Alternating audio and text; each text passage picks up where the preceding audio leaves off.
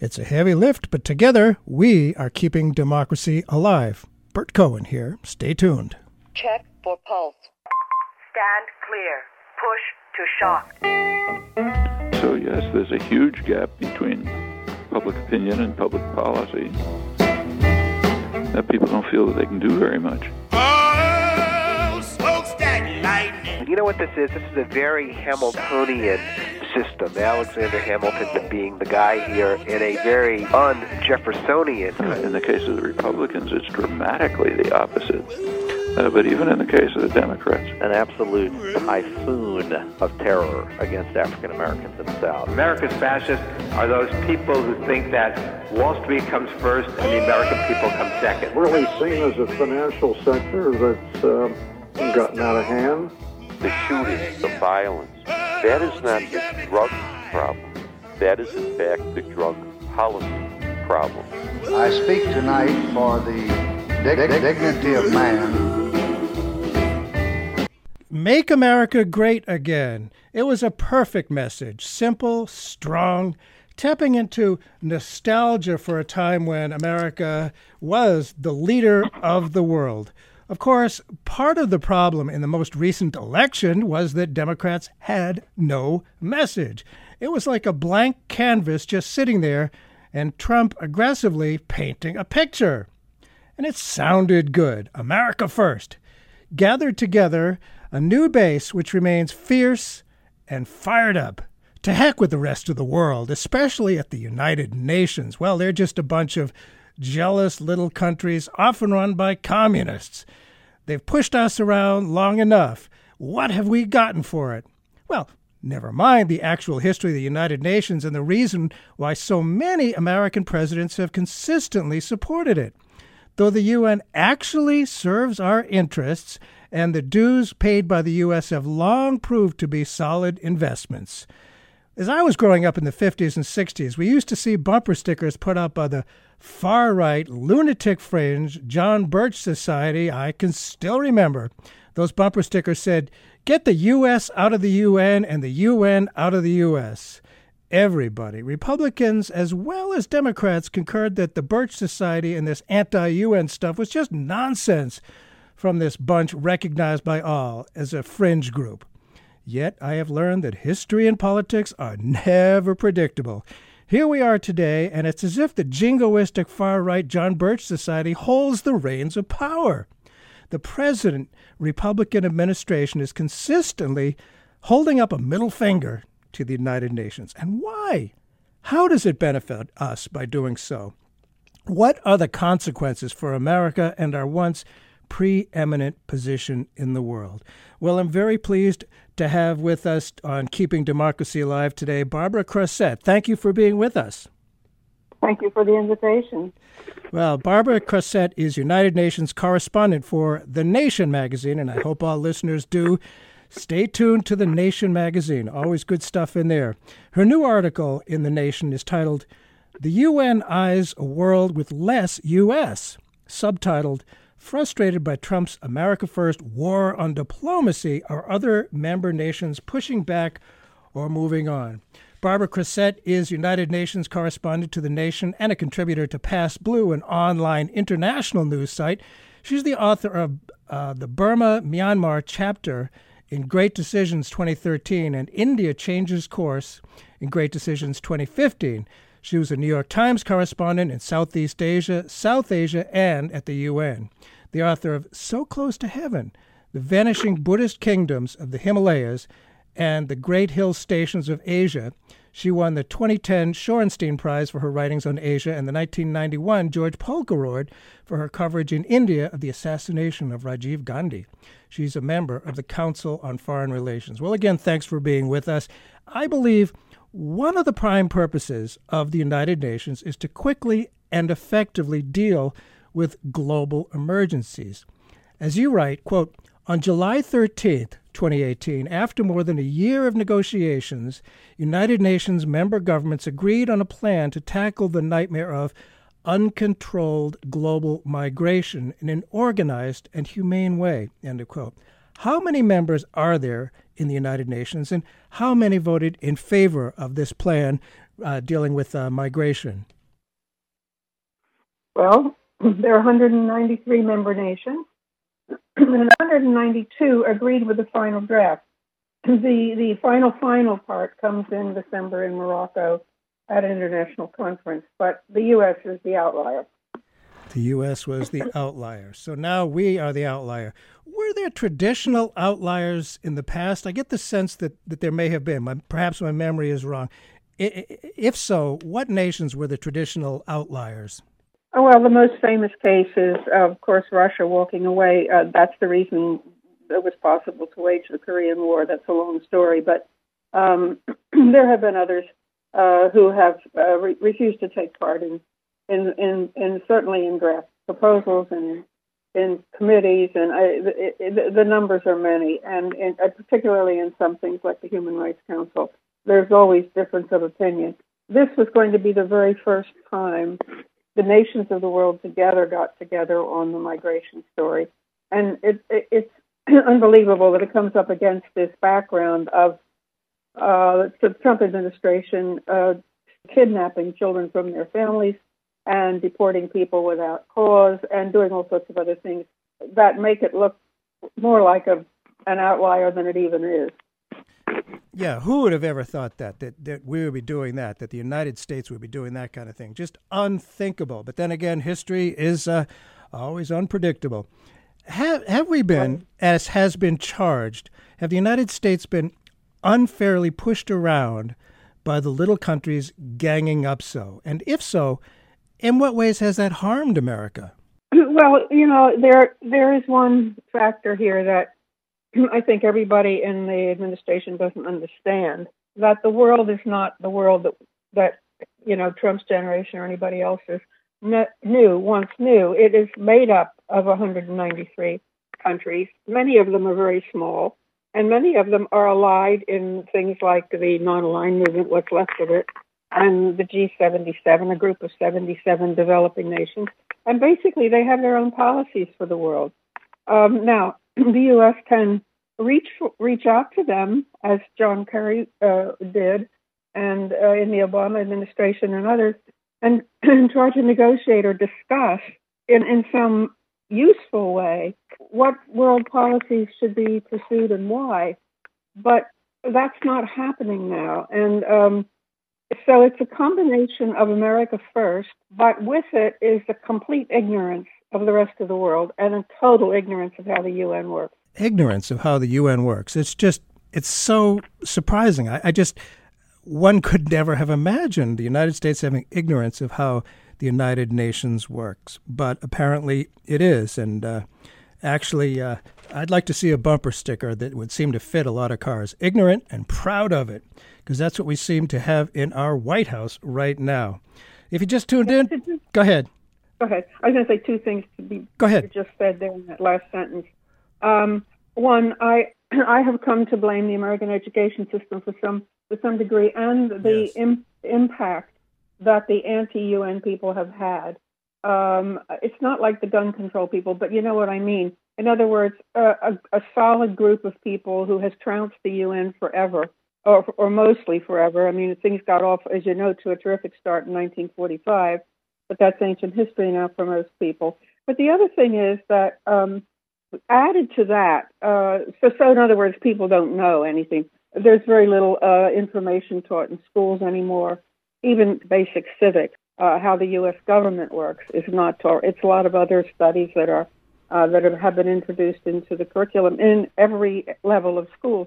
Now, the, the second, and I think the really damning thing that's happened is that this president and a lot of the people around him in the White House ha- have, in fact, uh, contempt for experts um, and contempt for uh, people outside with other views.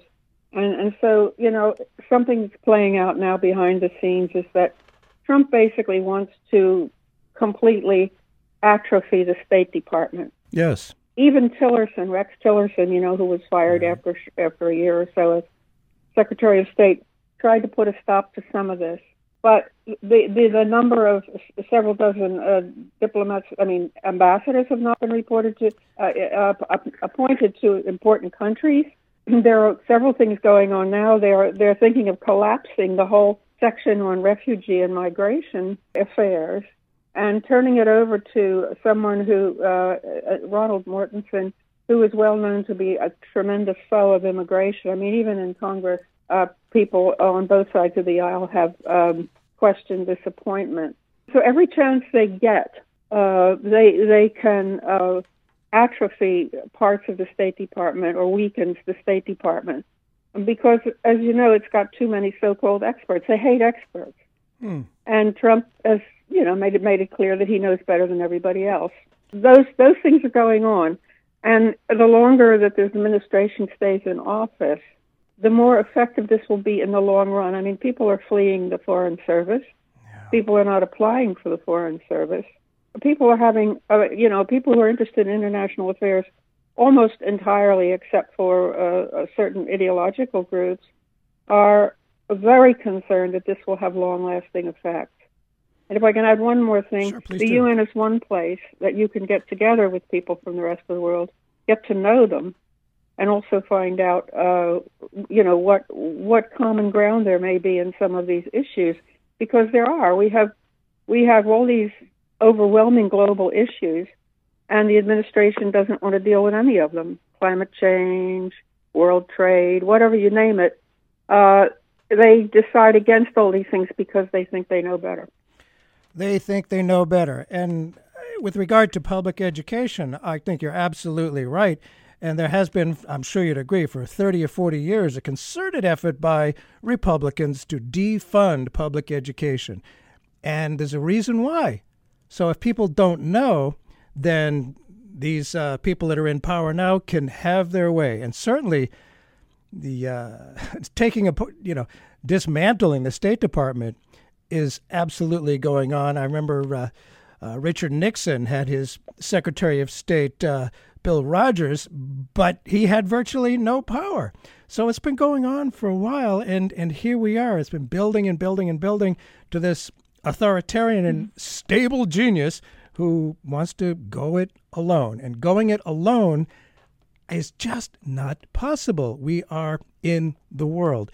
If you just tuned in, Burt Cohen here. The show is Keeping Democracy Alive. Our guest today is Barbara Crossette, United Nations correspondent to The Nation. And we're talking about uh, the United Nations eyeing a world without the United States, which is, it seems like, an intent. Now, growing up in the so innocent 1950s, my patriotism grew out of an understanding that the U.S. was a beacon of hope for the oppressed people of the world. We offered freedom and opportunity and an unquestioned commitment to human rights. After all, there's the Emma Lazarus quote at the very symbol of our nation, the Statue of Liberty. The give me your tired, you poor, your huddled masses yearning to breathe free. Send me the homeless, tempest tossed to me. I lift my lamp beside the golden door. As we all know, there's a massive refugee crisis in the world today. It's certainly a human rights emergency. Growing out of the UN Declaration on Human Rights, written by America's Eleanor Roosevelt, one of the greatest Americans ever, in my opinion, eh, in 1966, the UN Human Rights Committee came into being, and the U.S. has long been a member. Now, President Trump's nominee was rejected by that committee. Tell us about that, please. Why was his was he rejected, and how historic is that rejection of the UN U.S. appointment to the Human Rights Committee? Yeah, now the Human Rights Committee, as you as you say, uh, it monitors. It's a standing committee of experts. Experts, you know, here comes that bad word again. Um, globally, uh, they they come from all over the world, and uh, it, it's to monitor the uh, implementation of the of the convention, the human rights, the human rights. Uh, I think it was called a covenant. Yes, um, and that's different from the Human Rights Council. We can come to that later. But it's it's important because the U.S. It, you said 1966 this was uh, created this covenant. The U.S. didn't join it till I think 1990. Right. Right. So already there there was the backsliding. Uh, but it, it had, that that had a lot to do with the Middle East and with uh, Zionism, as racism, and all of those things that really set back American public opinion about the UN. Mm. But then, since 1995, the U.S. was always represented on that committee. Uh, a nominee is made by the government of, the, of any country who wishes to nominate someone who is an expert. Uh, the last one before now was a professor of international law and human rights at Columbia University. Um, so uh, her term was up at the end of this year, and the uh, administration appointed a man who has uh, a good, uh, you know, legal credentials, but a very um, conservative political view. In any case, in any case, uh, some of the leading human rights people have said this is extraordinary that the U.S. was basically rejected by this committee that that um, that monitors human rights in the world.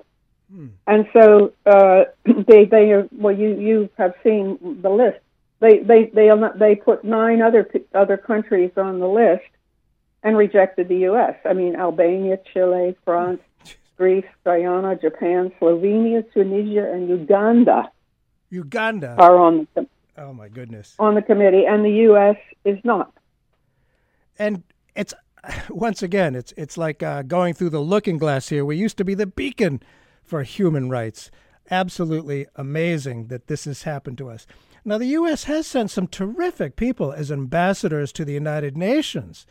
How mm-hmm. how distinct is the Trump-appointed U.S. ambassador ambassador to the UN, Nikki Haley? How different is she from her predecessors? Well, you know, she started uh, out with absolutely no international experience. She'd been a governor of a southern state, and um, she's smart. She's affable. Uh, you know, people have taken to her personally uh, to some degree, and some of the other ambassadors. But over the year and a half, or a little more now than a year and a half that she's been doing this job, something has happened to her she had she had a Senate confirmation in January uh, 2017. She had some clear ideas. I mean, she was willing to call the Russians out for war crimes, crimes against humanity in Syria. She had strong opinions about a lot of things that, in a way, came from her own beliefs. I mean, her parents were immigrants, uh, and she grew up as an Indian American in, in, in the South. Um, so so, but something happened, and partly it is that she became completely, uh, completely fixated on the Middle East, on Israel and Palestine, and um, moreover, uh, very much on the side of Israel. She became almost the secondary ambassador for Israel in the UN, and this came to a to a, a very nasty head last December when, out of the blue, uh, Trump uh, announced that he would uh, accept uh, Jerusalem as the capital of Israel, which no other country has done because there have been Security Council resolutions saying this has to wait until there is peace and, uh, and an agreement. The last item on this agreement will be the status of Jerusalem because it has Christian, Muslim, and Jewish sites. Uh, so to do this was to upset the whole history um, in, in, in sort of one you know, one little announcement. I think it was actually, I think we may have said it and tweeted it, but whatever it was. Um, and so, so the UN reacted instantly. The Security Council would have voted unanimously against the U.S. a condemnation and um, a demand for this to be rescinded. Now she uh, was obviously a member of the Security Council. She vetoed it. Otherwise, it would have been 15 against zero, I mean, 14 against zero. She vetoed that. That made a lot of people angry. In other words, you know, you're on the Security Council. The Security Council has resolutions after resolution about the future of Jerusalem. She insists that the U.S. has the right. And then she says the American people wanted us to do this, of which there is no shred of evidence, even in polling that took place at the time. So, um, then so then they thought, okay, they were they were really angry. They started lashing out at the rest of the world, Trump and Haley, Nikki Haley. And so then they went. The the UN uh, membership went to the General Assembly. General Assembly has no enforcement uh, powers, as you know, mm. but um, it has it is the talking shop for the world, basically, with all those 193, uh, 192 plus as it is now members. On the eve of the vote in the General Assembly, Trump himself and then Haley basically threatened anyone who voted against the U.S. In other words, the, the resolution was to condemn the U.S. in the, because the thing in the Security Council failed with a veto to condemn the U.S. and demand a, a rescission of the decision. So I can't remember what the, the, overwhelmingly voted against the U.S. The General Assembly did. Uh, I think only oh, just a handful, of half dozen or so countries voted with the U.S. And then there were a lot of abstentions. Um, you know, people who didn't want to have to get out front there. But anyway, uh, the fact is that uh, they were soundly beaten, and and and they and the American de- delegation was so angry. Um, you know, it's just how dare you know here they have been tra- trashing the U.S. and everything. How dare they right. not see our point of view? And I don't think that rancor has gone away yet. Mm. So mm. then we come into this year, and you know, it's been uh, another series at, at the end of last year to another series of U.S. rejections. Get out of UNESCO. Uh, you know, uh, uh, don't don't sign the climate change or uh, withdraw from the climate change agreement. Right. Uh, the, the tariff uh, stories. I mean, there's everything that's been happening that has rankled the world, uh, and so that's that's the background um, at, at which at which we are now. And there, she has uh, Haley has become um, known no longer as a person who is willing to compromise or discuss things. She's she's become a hardliner, and it's mostly on the Middle East. And there are lots of people in the United States who, uh, you know, Trump's base, that rock solid 35% or whatever it is, who don't care that we rankle the world, as you say. And you talk of an angry speech about the Human Rights Council that Haley made to the right wing Heritage Foundation in July of 2018. As one who has been continuously shocked by the president himself, basically every single day. Her words, as described, still shocked me, even on top of, you know, being used to Trump shocking me all the time. I wonder if you could tell us about the content of, of what she said in her angry speech to the Heritage Foundation. Did she really assert American superiority? Could she have said something like that? Yeah, I can just backtrack a second and then remind me if I get off the Oh, sure, sure, sure. Uh, in, in, June of last year, I, uh, in Geneva, she made a speech at the uh, Graduate Institute of Geneva, which is a, a, think tank for people who are going to become ambassadors and foreign ministers and people, uh, even academics who want higher degrees. They they, they grant higher degrees. She she didn't go to the Human Rights Council, but anyway, she made this speech at the Graduate Institute. A com, a com, an audience of complete brains and um, she made two comments that Israel had a great human rights record. And then she said, which she's repeated again, nobody in the world has is, is does as much for human rights as the United States. Uh, I'm looking for her her actual quote here, but um, oh, here it should. Uh, well, she anyway. We used to have that reputation. Yes, we did. Yeah. The, the U.S. does more for human rights both inside the UN and around the world than any other country. Anyway, when she made statements like this at the Graduate Institute, one of them provoked a, a sort of small gasp from the audience. Not bad. And the other one giggles.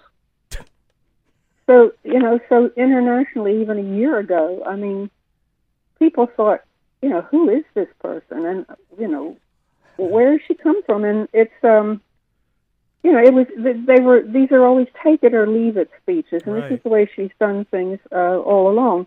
So at the New Heritage Foundation, she had yeah.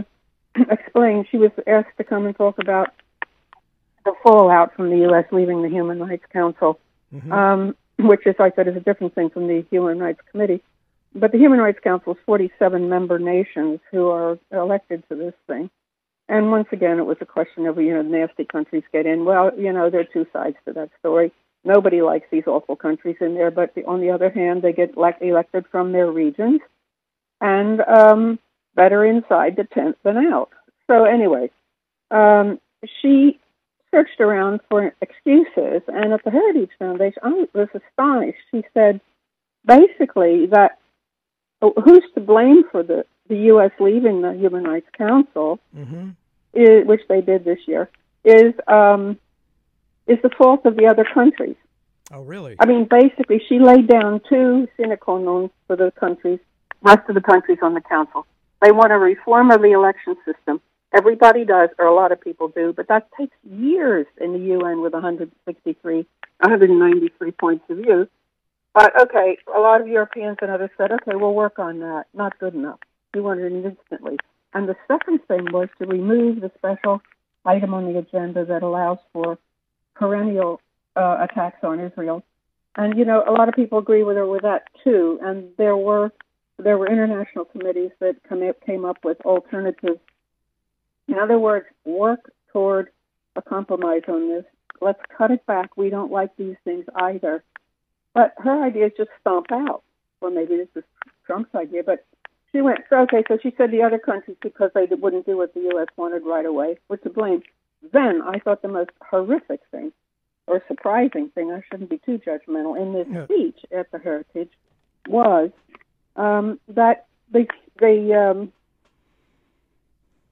uh, NGOs, you know, non-government organizations, human rights groups, and she named Amnesty International and Human Rights Watch by name, are too cozy with the UN, and they and they they should have been on the side of the U.S. Hmm. Uh, now, I know from, for example, Human Rights Watch, the person who who does the UN there, um, Louis Charbonneau, he said, you know, what the, Haley Haley had done in this last year is she had made Israel the only issue. There's so many other issues. I mean, the, o- other countries were trying to put together a package, you know, sort of put the bubble wrap around the main issue, and and let's all work together on this. Uh, and nobody, uh, very few people, very few countries, wanted to vote to uh, or to decide that um, they, you know, they would go with the U.S. just to get them to stay on the council. So the U.S. walked away, and um, this is what we have. But to blame the non-government organizations uh, w- was unbelievable. I and to accuse them of being too close to people in the UN, accuse them of having big fancy budgets, and uh, and so on. And she said these uh, NGOs should have be have been supporting us, and instead they, you know, they they took the side of she said Russia and China, which is, you know, defamation of the highest order in in condemning human rights groups and other international organizations who really do work around the world. There are there is a lot of work going on with regard to human rights. There are some real problems, and the UN has traditionally been a place to uh, to deal with that. And the big, powerful nations like the U.S. and Israel uh, don't want to be criticized at all. It's our way or the highway, as is often Yeah. often said. Um, so your article points out that the U.S. pulled out of UNESCO. What is UNESCO? How how will they be affected? What is UNESCO, first of all? Uh, UNESCO is the United Nations Educational, Scientific, and Cultural Organization. That's where they Ah, get the acronym UNESCO. sounds threatening. Uh, an acronym, sorry, acronym UNESCO, and um, I think it's best known around the world for its uh, World Heritage sites.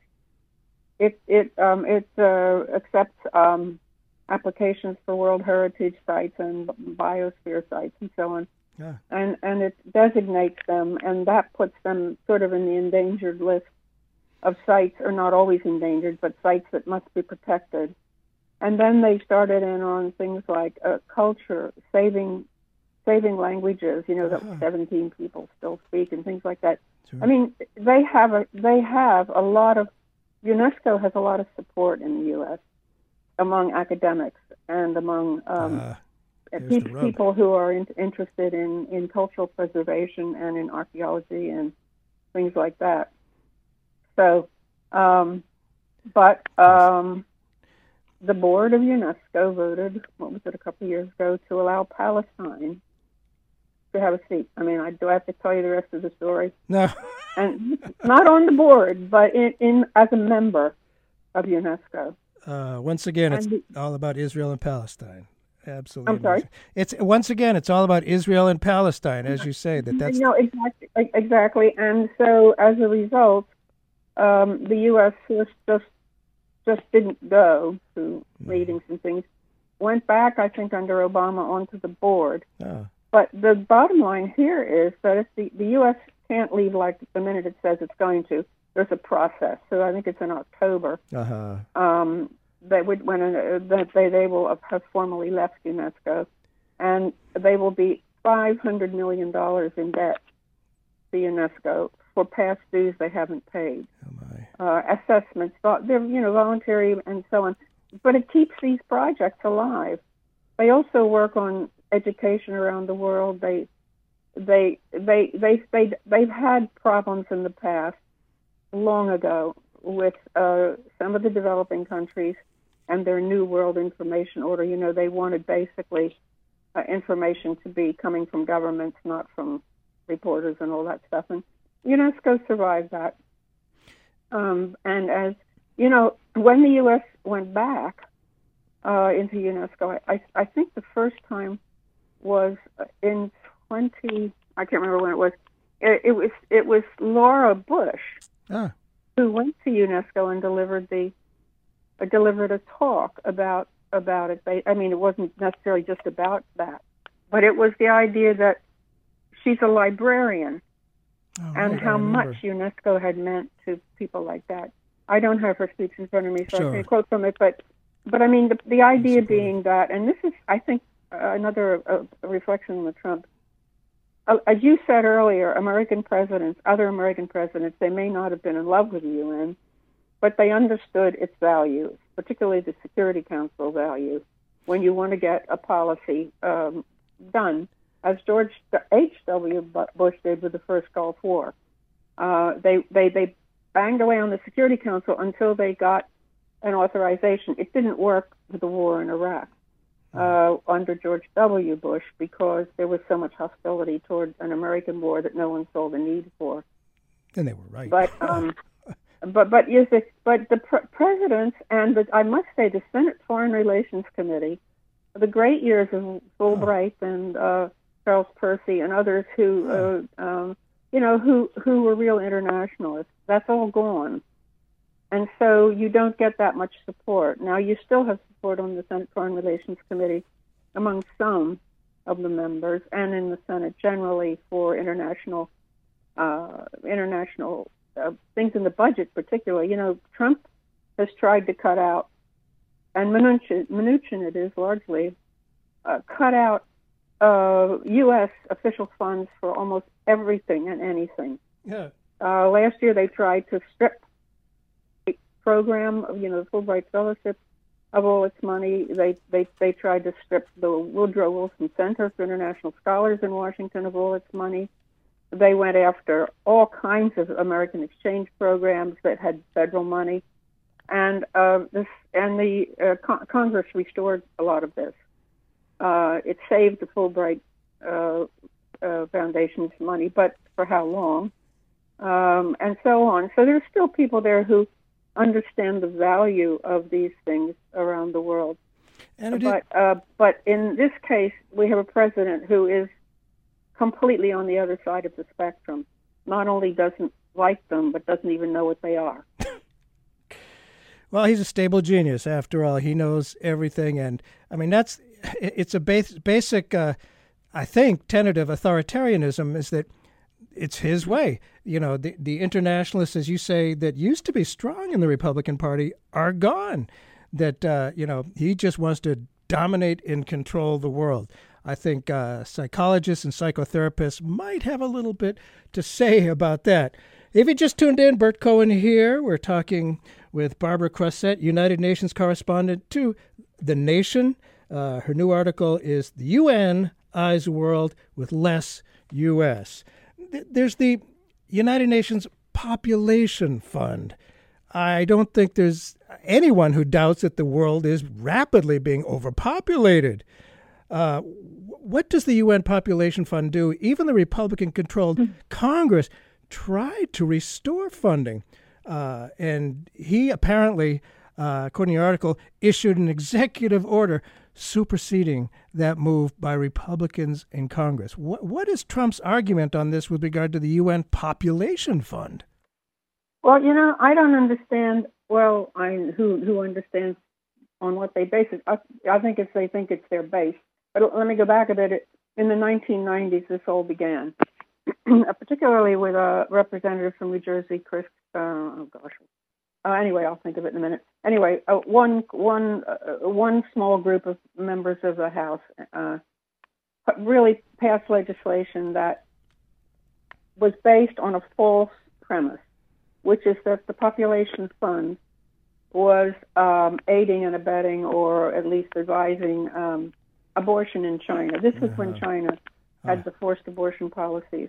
Right. Those policies have changed a lot. Yes. You know, even the one child policy has changed a lot. Yes. But the mindset, Christopher Smith, that's who it is. Ah. The mindset of these people hasn't changed.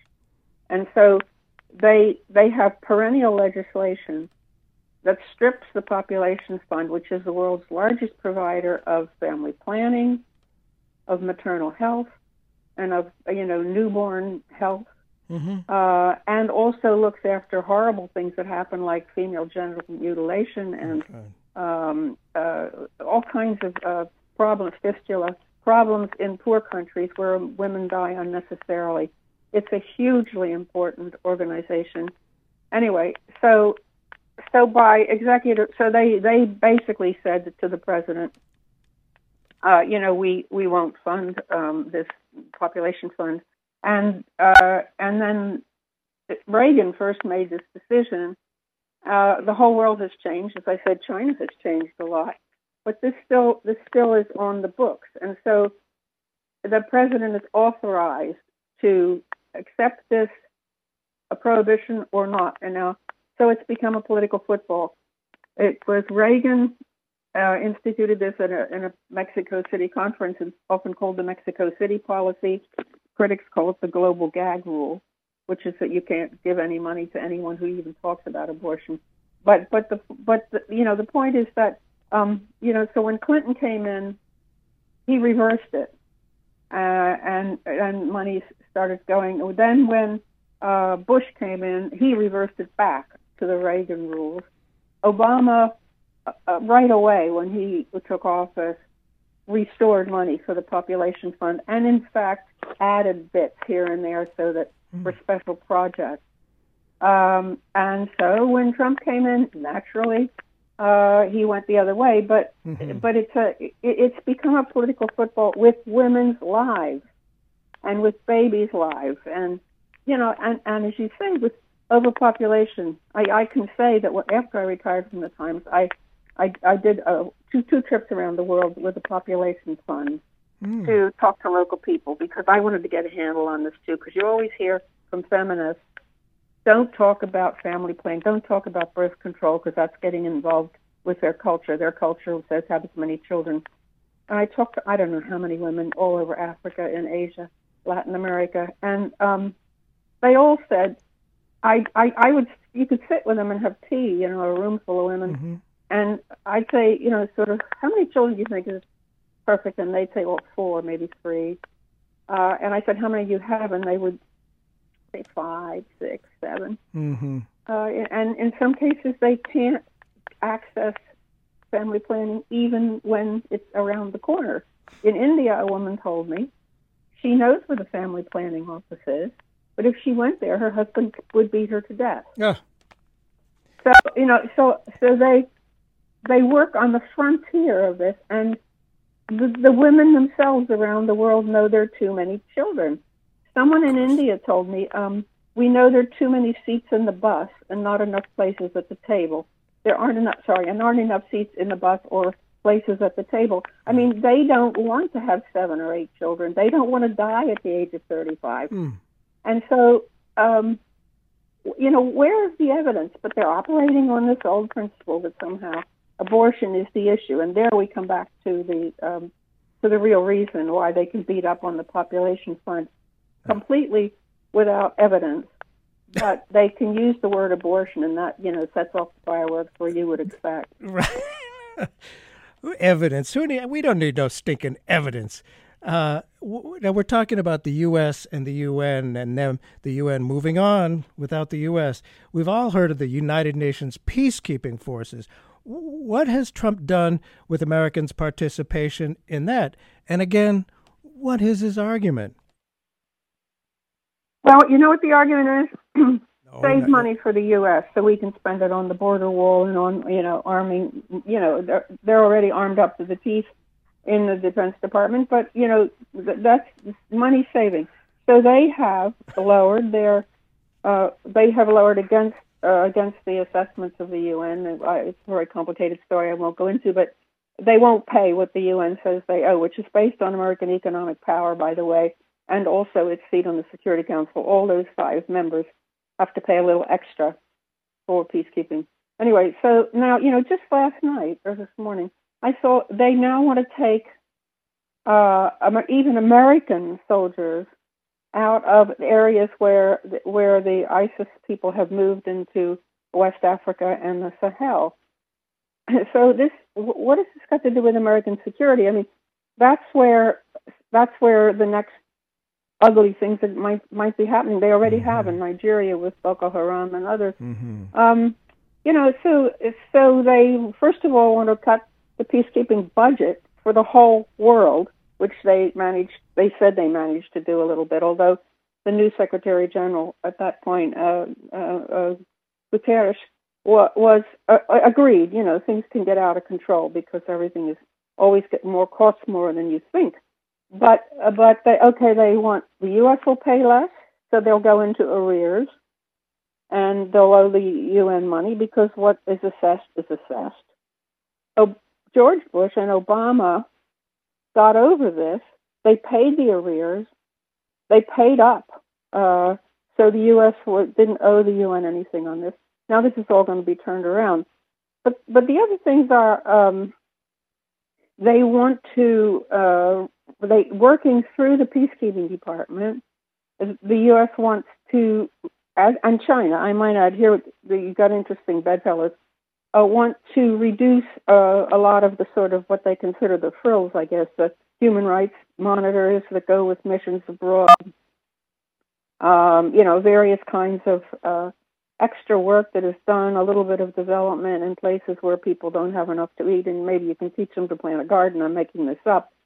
But you know what I mean? They, they want to hack away at what the UN peacekeepers do in a broader sense to help the society. And then, of course, we have all these sex scandals, which are not the peacekeepers usually, except for some countries, uh, forces. You know, the troops that come to, into the UN service, some of them are, are, are nightmares. But anyway, mm-hmm. uh, they, uh, so they they just want to cut the peacekeeping down to the bone. I mean, that's really what this is all about. Uh, and it's, um, I mean, the U.S. is really not part of peacekeeping, except you know they they do provide very helpful logistical equipment and so on sometimes and they they can fly troops around. But it's it's it's the idea is we save money. Uh, we save money. And here i see if i can maybe finish with this. I guess we're going to run out of time. Oh, no. um, we got lots of time. John bolton um, yes john bolton. is uh, he was uh, in new york you know trying to he has a strategy. He's always had a strategy and he's worked through the State Department and he's worked through the American Enterprise Institute, another conservative think tank, and others. This was his idea, um, I, I think, all along. I first encountered him in the 90s when I was in the Washington Bureau for a while. Uh, and uh, he's a gen- he genuinely believes that there is no such thing as international law and so on. But, you know, he, he kept the U.S. off the Human Rights Council. Uh, when he was temporarily ambassador in New York, he couldn't get confirmed um, so he was never sent to the Senate for that. And you know, now he's back as National Security Advisor, and he's he's very, I think, very strategically focused. That that you can you can not wreck the UN, but you can, uh, you know, lose the UN's power and confuse everybody in there about who stands for what, and but and beggar it for money from inside, and you can you can try to collapse it from inside. That that's an exaggeration, but you see what I mean. So now he's the national security advisor of the United States, and it's going to be interesting to see what happens now. Um, whether he can work with Nikki Haley, uh, whether he will replace her, whether they won't have an Hmm. ambassador at the UN. It's all possible. She's, you know, she's in her job. Uh, I mean, nobody's taking her job away, but um, you know, he's he's a key figure, and he he works behind the scenes. So he could make things worse. In what ways? Well, um, because of uh, because because of how the the ambassador in, in New York has to has to pre- present American positions, um, and also because he has some he ha- he has the ear of Trump, and he's got um, he's he's got standing in the White House because he's the national security advisor, and he so he can he can promote, and I, I, I wouldn't be surprised that he is behind some of the promotion of the uh, reduction in power for the State Department, but I don't know that for a fact. But he is, uh, you know, as I said, he's resolutely opposed to any international, any international agreements uh, or anything international that would have have power to to influence American policy or to act against the United States if it strayed. Um, and you know, this is again a, a reflection of the idea. And I think his biggest value to Trump is to bolster him on this America First idea. I see. So it's just that he's a he's he's a smart man uh, with a strategy and a lifetime hating the UN. Lifetime hating the UN. Ah, well, no wonder he's there. That seems to fit. I was interested to read in your article that under Trump, domestic politics have a global effect. Wh- wh- What do you mean by that? What kind of domestic policies ha- that Trump has put in have a global effect? Well, you know, he uh, you can start with the climate change, uh, the Paris Agreement on climate change. You know, i- if if one country emits or doesn't emit uh, uh, carbon dioxide or whatever, CO two, whatever you're talking about, whatever kind of gas, um, it, it doesn't stay or not stay in that country. Right. So the global patterns of climate change. I mean, people are seeing it now. We've we've had we have the fires, more fires than usual in California. That's for sure. We have more more rain. It's raining right now here, uh, and uh, it's monsoon type weather, and it's happening in Europe. It's it's it's devastated parts of Southeast Asia and East Asia. Um, hugely different uh, climate patterns in you know in intensity, uh, whether it's the wind, the rain, uh, uh, or whatever. Th- these things are everybody's. Yes. Uh, yes. and everybody has to work for them and uh, to, to to alleviate what can be alleviated he but then again they don't believe in scientists. They don't believe in experts in international affairs. They don't believe in scientists as you know. Yeah. and so they have they have an extremely narrow-minded view. And, and moreover they uh, they in the white house they want to help the coal industry to put more pollution in the air and so on. And un- these things these things affect other countries. Trade, you Yes, know, the uh, the some of the tariff wars and things that have been started are going to hurt everybody in the world. Secondary sanctions on countries that deal with countries already under sanctions, things like this uh, are, are everywhere. And you know, NATO, uh, we we can't go into all this, but I mean, he's NATO is already nervous uh, Oh, sure. uh, about its future, and it's held it's held the sort of transatlantic alliance and beyond together Mm-hmm. For you know almost 80 years Yeah. or at least 75 years so so, so you know his so a lot of these policies are made because his he thinks his base for example the clean air act Yes. they want to get rid of but national parks are under threat Right. now for about one thing people come from all over the world to see american national parks they're absolutely wonderful Yes. um, you know, it, it, it, it, and then people abroad take heart from what he's doing, uh, some governments, and they begin to do some of the same things. The immigration policy is pretty much what Hungary is following, Oh, great. um, only maybe even more brutal, although at this point, who knows? And so on. You know, India has just said they're deporting four million people that they don't believe are Indian. They believe they're Muslims from Bangladesh. Um, uh, you know, so so it sets off a kind of well, it's okay. The U.S. does it. It's the obverse of how we started this conversation, where the U.S. was the shining example. Yes. It's the, it's the other side of the U.S. that's now coming to the fore, if there ever was one, Hmm. where it's been created. And I think this is where his domestic policies, to please what they consider the base, what the base will vote for, because that's what they hear from him, and a lot of it is not true. Yeah, and that's what Nikki Haley meant by that's what the American people want, just that little base. Well, really, just Trump himself.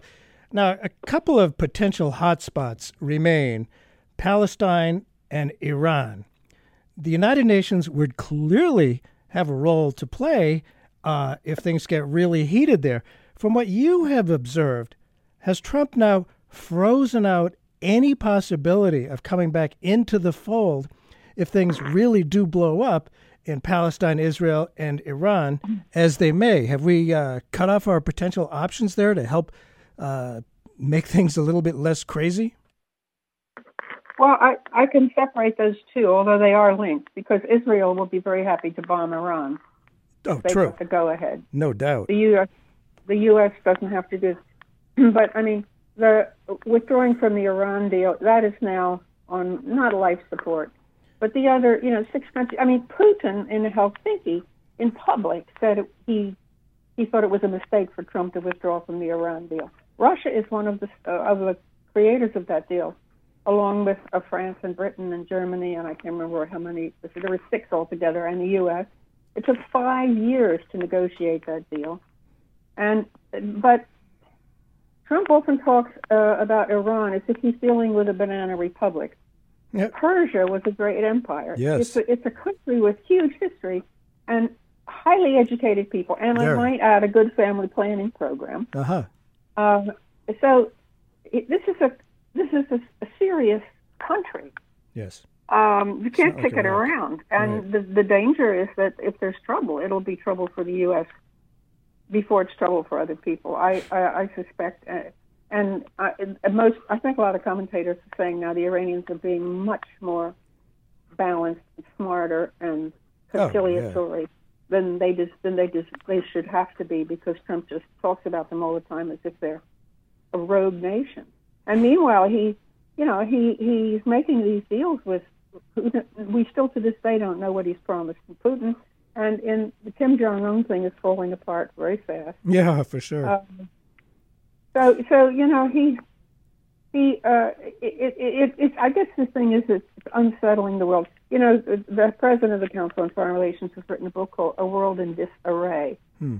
and that's basically stemming from what's happened in Washington, and it's it's it's pretty terrifying because once you undo these you know long long agreed uh, uh, long negotiated things, um, it's um, Things fall apart. it, it, it's so easy to to never be able to get them back. And this is the thing with the UN. It's a at best a venue. Its agencies are very good. I didn't mention that they're they're starting to put pressure on the.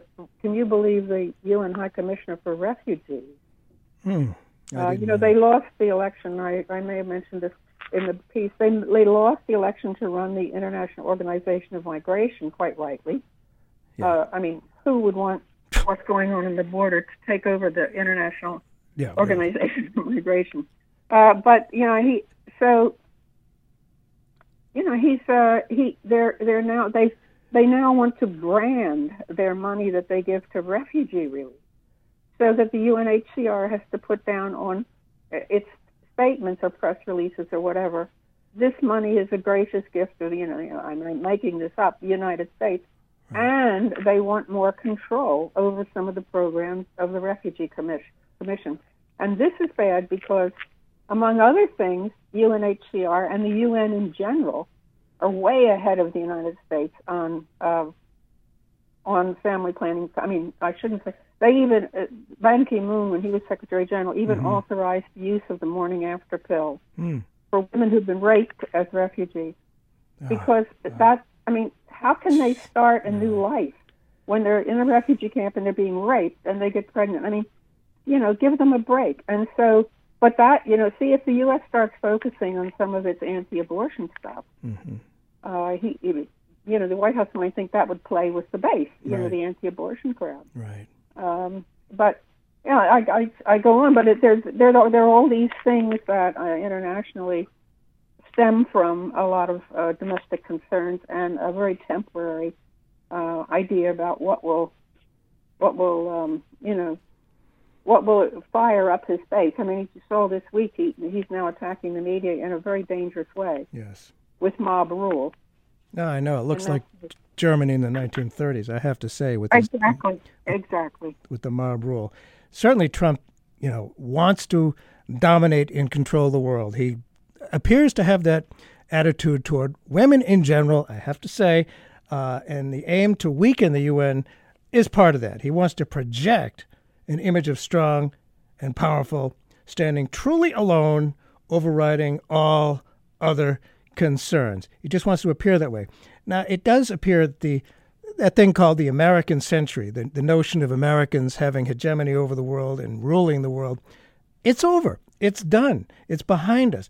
Many of us have long thought that the U.S. need to dominate the world has to end. Certainly, this is not at all what Trump intends. He wants just the opposite. But eh, He eh, wants to dominate it negatively. Yes, but unintended consequences do happen. In the wake of Trump, is it reasonable to expect perhaps an end, unintended, an end to American domination of the world? Might this actually turn out to be a good thing? Well, but who picks it up? I mean, starting with the Security Council, the, New- the Human Rights Council, uh, the Chinese Belt and Road Program, which is going to wean Pakistan away from the U.S. I mean, whatever you think about Pakistan, the fact is Right. it has been a key, you know, as you know, it to, to Afghanistan and a, a kind of place for all the spooks and all that stuff. But um, China, uh, China now has Oh, huge influence all over the world. In fact, that someone who publishes a very interesting website here called Africa is a Country, uh, Sean Jacobs, he said that recent in South Africa, this is Yeah. recent polls have shown that Af- South Africans of all kinds um, think that they would be better off relying on China than the West. I'm sure. Yeah, well, So- it, it seems it's over. He's trying to dominate and control everything. Fascinating discussion what the UN is doing. I hope they can survive and, and bounce back and eventually uh, have some strength to it. Uh, Barbara Crossette, United Nations correspondent, The Nation. People can read her stuff at The Nation. And I don't know if there's other websites you can point people to. Well, just passblue.com. And you know, believe it or not, I write a column for India Abroad, which is intended for a South Asian audience. But that's fun because I mean, I just got to write about Imran Khan, you know, the cricketer who's Oh, yeah. and become. Yeah, I mean, but but that's you know that's uh, all of these are uh, from time to time, as you know, with the nation, they are so fixed on politics. Uh, they have a lot to do, and they lot they have a lot of um, space that they have to devote to the American political situation. So, but I do write. The last thing before this one I wrote was about John Bolton. Uh, In fact, saying can, John Bolton gets a second chance to undermine the UN. So, anyway, that kind of thing. Fascinating. Always more to talk about. Perhaps we can talk about uh, what's going on in Pakistan at some point. Thank you so much for being with us on Keeping Democracy Alive. Very fascinating and Well, interesting thank you stuff. so much. Thanks. Bye bye. ever walked alone at night like a man against the world? No one takes your side. A boat against the tide. When your faith is shaken, you start to break, and your heart can't find the words